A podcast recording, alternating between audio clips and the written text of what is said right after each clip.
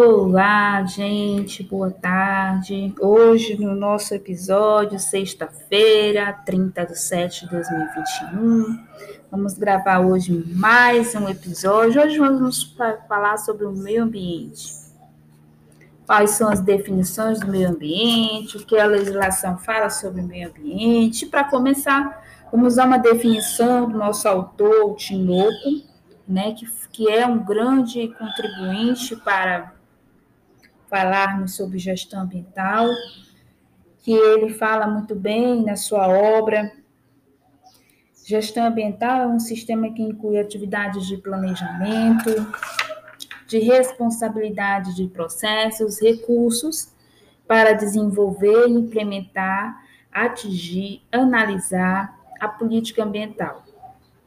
É o que a empresa faz para minimizar ou até mesmo eliminar os efeitos negativos por ela provocados no meio ambiente, através das suas atividades.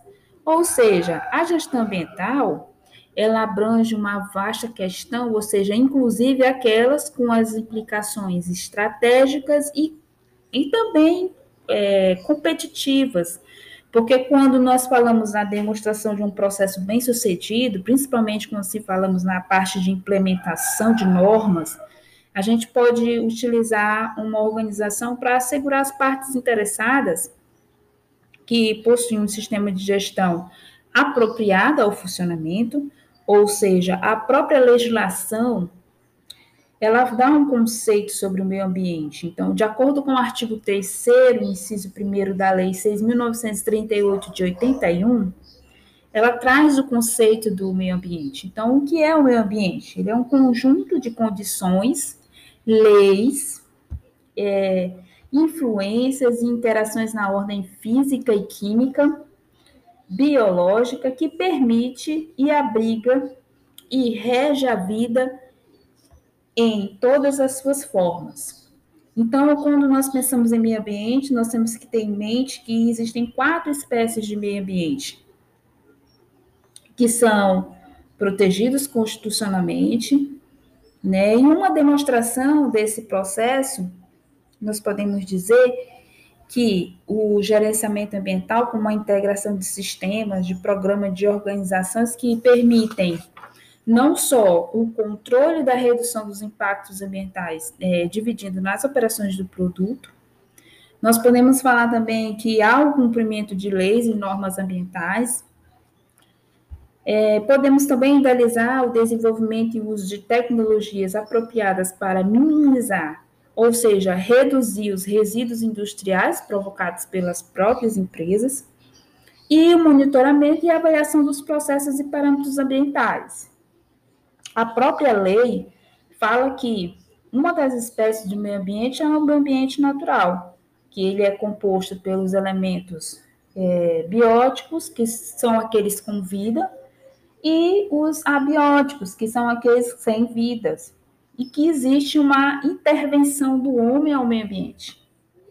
Quando nós falamos no ambiente artificial, ele é composto por bens materiais e imateriais, ou seja, construídos para o homem, pelo homem, para a sua, sua sobrevivência e também o seu conforto. Quando nós olhamos dentro do âmbito cultural, há que se destacar, né, que ele é composto pelos bens materiais e materiais frutos da intervenção humana, que, ao meu ver, possuem um grande valor, tanto histórico quanto paisagístico, arqueológico, ou seja, esses bens, eles compõem o patrimônio cultural. E do trabalho também, que dá uma ênfase, é, ele é composto por bens que são necessários para o exercício da atividade laboral, ou seja, respeitando as normas de segurança e medicina do trabalho. Então, a própria lei, ela traz para a gente esse conceito, conceito de meio ambiente. Dentro desse conceito de meio ambiente, nós temos que respeitar os dez, os dez princípios que são estipulados pela lei. A utilização de tecnologias limpas que visam minimizar tanto os gastos materiais, como também a melhoria do relacionamento entre a comunidade, o governo, respeitando. A questão também da antecipação de questões ambientais, né, que possam causar ao meio ambiente, também é um ponto muito significativo da gestão ambiental. Um outro ponto que nós temos que destacar é a gestão do processo. A gestão do processo, ela é uma exploração de recursos, ela é uma transferência de recursos, ela é uma transformação de recursos, ela é um transporte de recursos, ou seja, e que gera aí um quadro de riscos ambientais.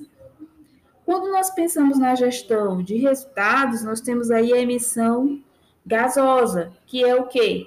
Efluentes líquidos, resíduos sólidos, são, são particulados, odores, ruídos e vibrações. Tudo isso faz parte de uma gestão de resultados lá da gestão de processo. Quando nós pensamos na gestão da sustentabilidade, nós temos uma ideia em mente que seria a qualidade do ar, a qualidade da água, a qualidade do solo, a abundância e diversidade da flora, da fauna, qualidade de vida do ser humano, ou seja, dentro do plano, dentro da gestão do plano ambiental, a política de compromisso, a política ambiental, a conformidade legal, objetivos e metas, ou seja, são programas ambientais, projetos ambientais. Então, a própria lei, ela traz uma competência, competência legislativa. Quando nós pensamos em competência legislativa, nós pensamos que a competência privativa de legislar sobre o meio ambiente é da União, conforme o artigo vinte e dois, inciso seis, da própria Constituição Federal, que é sobre a energia, a energia nuclear, a água, a exploração de recursos minerais, né? E quando nós pensamos que o legislador pensou numa, numa legislação, numa competência concorrente, ele instituiu lá o artigo vinte e quatro, inciso primeiro e sexto da Constituição Federal de mil novecentos e oitenta e oito, que vai falar que a União, o Estado, D F, né, é, sobre o meio ambiente em geral, notadamente o direito urbanístico, né? A floresta, a caça, a flora, a fauna, entre outros. A, a, nós temos uma, um destaque a fazer que o município ele só pode legislar sobre assuntos de interesse local. Nesse caso, a Constituição deixou bem clara lá no artigo trinta, inciso primeiro da Constituição Federal. Ou seja, pode suplementar o Estado, o D F também. Uma outra contribuição importante, nós temos o autor Barbieri, que ele fala que em qualquer proposta de gestão ambiental, que inclui no mínimo três diretrizes que devem ser observadas, né? A dimensão espacial, que concerne a área a que se espera que as ações de gestão tenham uma eficácia. Depois, ele vai falar sobre a dimensão temática, que é a que vai delimitar as questões ambientais a quais as ações se destinam. Por isso que a própria competência legislativa, a União ficou com a competência privativa ao meio ambiente. E aí, a terceira é a dimensão institucional, que é relativa aos agentes que tomam a iniciativa da gestão, que no caso, nós vamos ver que a competência concorrente, ela só cabe à União, Estado e D F.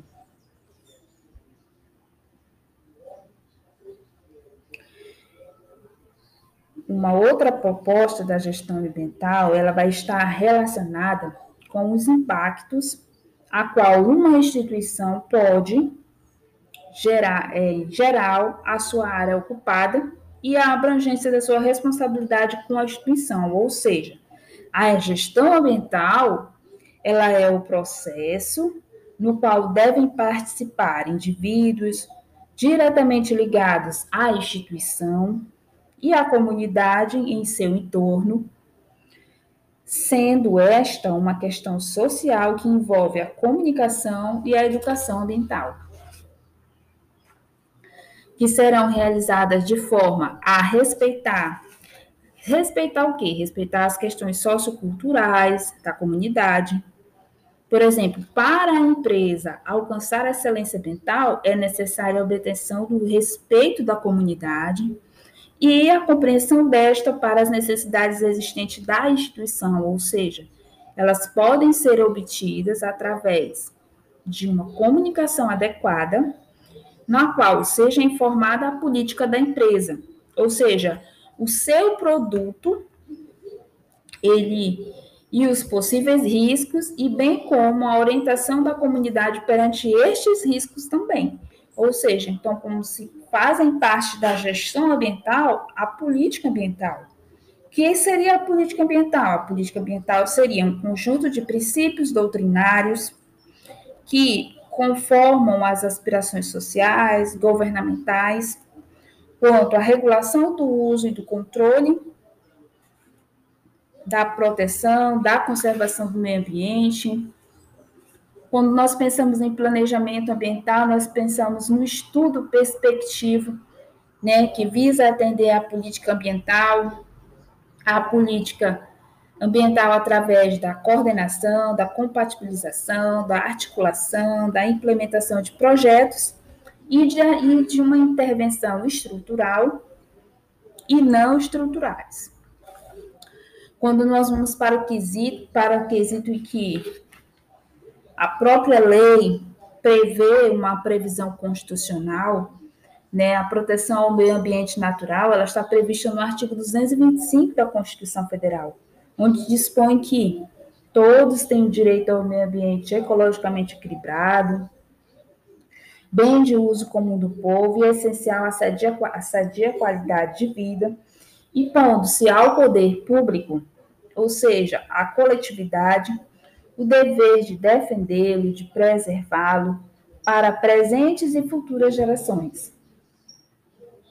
E lá no seu parágrafo primeiro, dispõe que, para assegurar a efetividade desse direito, ou seja, incumbe ao poder público é, políticas públicas, que seriam preservar, restaurar os processos arqueológicos, ecológicos essenciais, promover o manejo é, ecológico das espécies do ecossistema, preservar a diversidade da, da fauna, da flora, a integridade do patrimônio, fiscalizar entidades dedicadas à pesquisa, enfim, definir todas as, as definir todas as unidades da federação, espaços territoriais e os seus componentes a serem especialmente protegidos, alterados, né, através da própria lei, ou seja, a previsão constitucional para o meio ambiente artificial, que nós comentamos anteriormente, ela está prevista e ela tem uma segurança jurídica lá no artigo cento e oitenta e dois da Constituição Federal, a qual dispõe que a política de desenvolvimento urbano ela é executada pelo poder público municipal, conforme as diretrizes gerais fixadas em lei, e tem por objetivo ordenar o plano de desenvolvimento das funções sociais da cidade e garantir o bem-estar dos seus habitantes. Então, então o plano diretor ele é aprovado pela Câmara Municipal, né? Ele é um plano obrigatório para todas as cidades com mais de vinte mil habitantes, e é um instrumento básico, ou seja, um instrumento básico de políticas de desenvolvimento e de expansão urbana. Quando se fala na propriedade urbana, ela deve cumprir a sua função social, né, que atende às exigências fundamentais da ordenação da cidade, do plano diretor, e as desapropriações de imóveis urbanos, eles serão feitas com prévia e justa indenização em direito, facultadas aquelas às quais não há esse tipo de possibilidade. Quando nós comentamos lá anteriormente ao meio ambiente cultural, que ele está previsto no artigo duzentos e dezesseis da Constituição, nós tenhamos em mente do que seria um ambiente é, cultural, É, o artigo duzentos e dezesseis, ele, ele fala muito bem, ele dá a sua contribuição à, à explicação que constitui os, é, o patrimônio cultural brasileiro os bens de natureza material e imaterial, ou seja, tomados individualmente ou em conjunto, portadores de relevância, ou seja, referência à identidade e à ação e à melhoria dos diferentes grupos formadores da sociedade brasileira, nas quais se inclui a formação da expressão, ou seja, modos de criar, de fazer, de viver, é, criações científicas, artísticas, tecnológicas. Nós podemos citar também obras, obras, É, objetos, documentos, edificações, ou seja, manifestações a, de artista culturais, né? A gente tem em mente também um conjunto urbano de sítios, ou seja, são valores históricos que podem ser tanto arqueológico, paleológico, ecológico, científico. Então, tudo isso engloba o meio ambiente cultural. E quando pensamos em meio ambiente cultural, nós pensamos que o planejamento ambiental, ele, estu- ele é estudado, ele é prospectivo e visa atender à política ambiental através da coordenação e a compatibilização e também a articulação e implementação dos projetos de intervenção estrutural. Quando a gente se fala em gerenciamento ambiental, nós temos que ter em mente que é um conjunto de ações para regular, na prática operacional, o uso e controle, ou seja, o uso e controle da prevenção, em conformidade com a política ambiental. Quando nós pensamos em métodos dentro do, do, da gestão ambiental, dentro do direito ambiental, nós pensamos que o gerenciamento ambiental ele é estabelecido de um referencial teórico para a participação de diferentes atores, diferentes agentes envolvidos no gerenciamento. Já o sistema de gerenciamento ambiental, a gente tem que ter em mente que é um conjunto de organismos e agências e instituições governamentais, privadas ou não, estabelecendo e executando uma política ambiental. Então, não se pode hoje, no Brasil, no mundo, implementar uma gestão de gerenciamento ambiental sem que conheça a legislação ambiental vigente. Sendo que essa legislação ela pode estar no âmbito federal, no âmbito estadual e no âmbito municipal. Quando nós pensamos em princípios, os princípios que regem ao meio ambiente, nós vamos destacar aqui alguns. O primeiro destaque nós vamos é, dar pelo princípio da prevenção, que a Constituição é, nos fala lá, né? O ambiente, meio ambiente, quando ela fala que todos têm o direito ao meio ambiente ecologicamente equilibrado, bem de uso comum do povo, essencial para assegurar a qualidade, impondo-se ao poder público e à coletividade o dever de defender, de preservar para gerações presentes e futuras, ele está dizendo que é o princípio da prevenção, ou seja, da certeza científica, da violação ao, ao bem ambiental. Ou seja, nesse sentido, devem preservar da melhor forma possível o meio ambiente. Tal princípio, ele parte da premissa que o dano ambiental é irreparável na sua composição original, portanto, existe a certeza do dano ambiental, ela deve ser evitada. Então, o princípio da prevenção, ele é complementado na Lei onze mil quatrocentos e vinte e oito de dois mil e seis e na Lei doze mil cento e oitenta e sete de dois mil e nove, ou seja, que tratam das respectivas preposições de segurança jurídicas. Quando nós pensamos num outro princípio que é muito importante na gestão ambiental, nós destacamos aqui o princípio da, da precaução.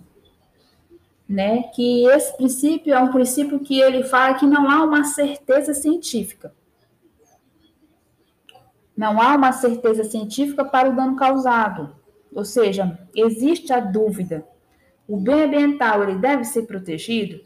O princípio da precaução, ele se justifica na ideia de que existe uma possibilidade de risco ambiental? Ocorre, então, deve impedir que o dano ocorra? Então, com base nesse princípio, o S T J já chegou a inverter o ônus da prova. Ou seja, no Brasil, hoje, esse princípio ele foi introduzido pela ECO noventa e dois. Então, é um importante princípio, um princípio basilar, que vem aí, que traz segurança jurídica. Um outro importante princípio é o princípio do limite. Este princípio, ele está dirigido ao poder público. Por quê? Para que este não fixe limites máximos de emissão de poluentes, ou seja, fixe padrão de qualidade ambiental. O princípio do limite, ele é complementado, né, pelo CONAMA, que trata da poluição, que o CONAMA ele é o órgão responsável, que trata do controle da poluição do ar por veículos automotores. Um outro importante princípio é o princípio do desenvolvimento sustentável. O que, que significa esse princípio? Ele é um princípio basilar, que ele serve para equilibrar a proteção ao meio ambiente e ao desenvolvimento econômico, protegendo a capacidade das futuras gerações de suprir as suas necessidades, ou seja, o princípio do desenvolvimento sustentável está previsto lá na Lei doze mil cento e oitenta e sete de dois mil e sete, que complementa as mudanças climáticas e dos resíduos sólidos também. Um outro importante princípio que vale a pena a gente destacar aqui na parte da gestão ambiental, e é, para mim, ao meu ver, um dos mais importantes, é o princípio do usuário pagador. Ou seja, aquele usuário que utiliza os recursos naturais com fins econômicos, explora o meio ambiente, ele deve pagar por este bem ambiental, que são de naturezas limitados. Ou seja, o princípio do usuário pagador, ele é complementado na Lei onze mil quatrocentos e vinte e oito, que trata do bioma e da Mata Atlântica. Então, esses princípios que eu falei aqui, que eu discorri com vocês, são os, os princípios basilares que estão previstos na Constituição, são os principais princípios que norteiam a gestão do meio ambiente, certo? Dentro da política do meio ambiente, que a gente pode ter uma noção de que o objetivo é preservar, é melhorar, é recuperar a qualidade ambiental, né? E para isso foram criados sistemas, né, leis, para que um conjunto pudesse diminuir as mais diversas É, os mais diversos danos nas mais diversas áreas. A gente agora vai entrar dentro, vai dialogar um pouco sobre o instrumento de proteção ambiental. Quais são os instrumentos de proteção ambientais hoje que nós temos em mão, que o legislador tem em mão para a segurança jurídica? Nós vamos falar um pouco sobre os padrões de qualidade ambiental, que é que, ou seja, são por eles, né, se são eles, né, que estabelecem critérios para manutenção, para a proteção dos recursos naturais. E esses padrões, gente, eles podem ser feitos pelo CONAMA, né, pelo D F, pelo Estado e municípios. Quando nós pensamos em zoneamento ambiental, nós temos que entender aqui o que é o zoneamento ambiental dentro do direito ambiental. Dentro do direito ambiental significa dizer que é organizar um território de acordo com a proteção ambiental, como, por exemplo, as zonas industriais. Então, quando nós pensamos em zoneamento ambiental, nós temos que pensar que são zonas industriais de uma cidade, de um país. Como nós vamos, quando pensamos no E P A, no IARIMA, né, que também significa dizer que é uma degradação ambiental, é um termo usado para identificar uma degradação ambiental, o E P I A é o estudo prévio de um impacto ambiental, que ele é realizado por uma, uma equipe multidisciplinar contratada pelo empregador que faz um diagnóstico ambiental na área do empreendimento. Ou seja, o estudo que vai ser realizado vai apontar os impactos negativos ou positivos na medida, né, mitigadora e compensatória do impacto ambiental. Ou seja, um grande exemplo disso, para que a gente possa ter uma noção do que seria o E P I A, são exemplos, são as obras.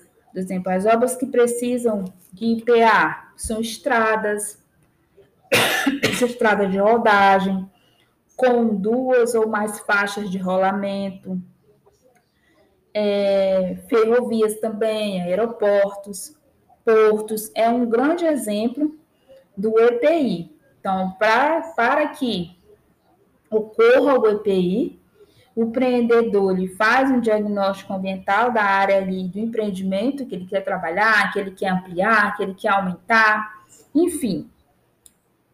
Para que isso ocorra, tem que ter esse estudo de viabilidade.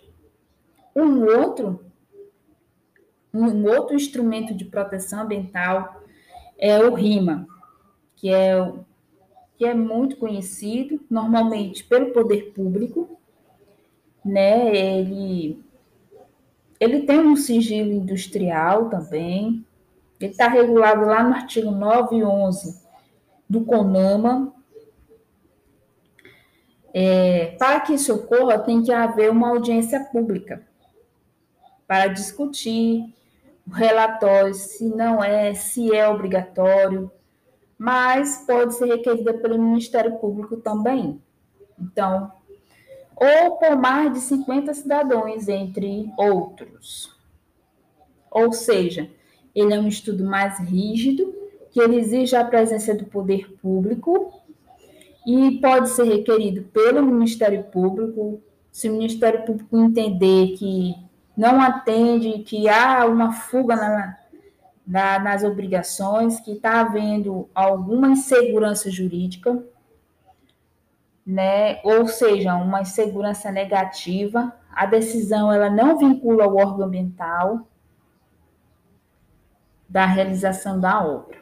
Um outro importante instrumento de proteção ambiental é o licenciamento ambiental, que ele é necessário durante a possibilidade, do, ele é necessário diante da, do dano ambiental que ocorreu.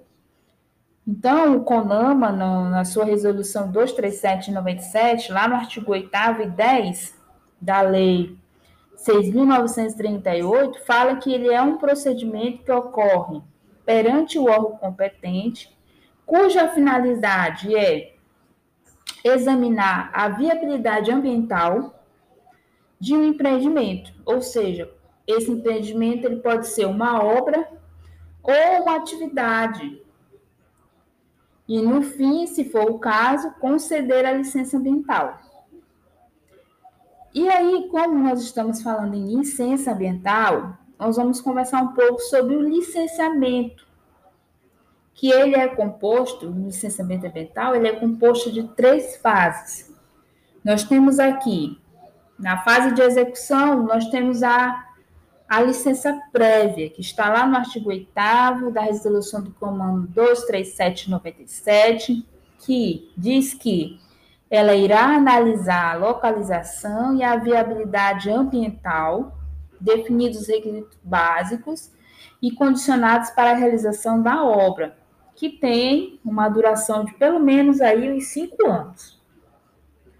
Quando a gente vai pensar no licenciamento para instalação, E também está previsto no artigo oitavo, inciso dois, da resolução do CONAMA duzentos e trinta e sete de noventa e sete, que fala que ela vai autorizar o início das obras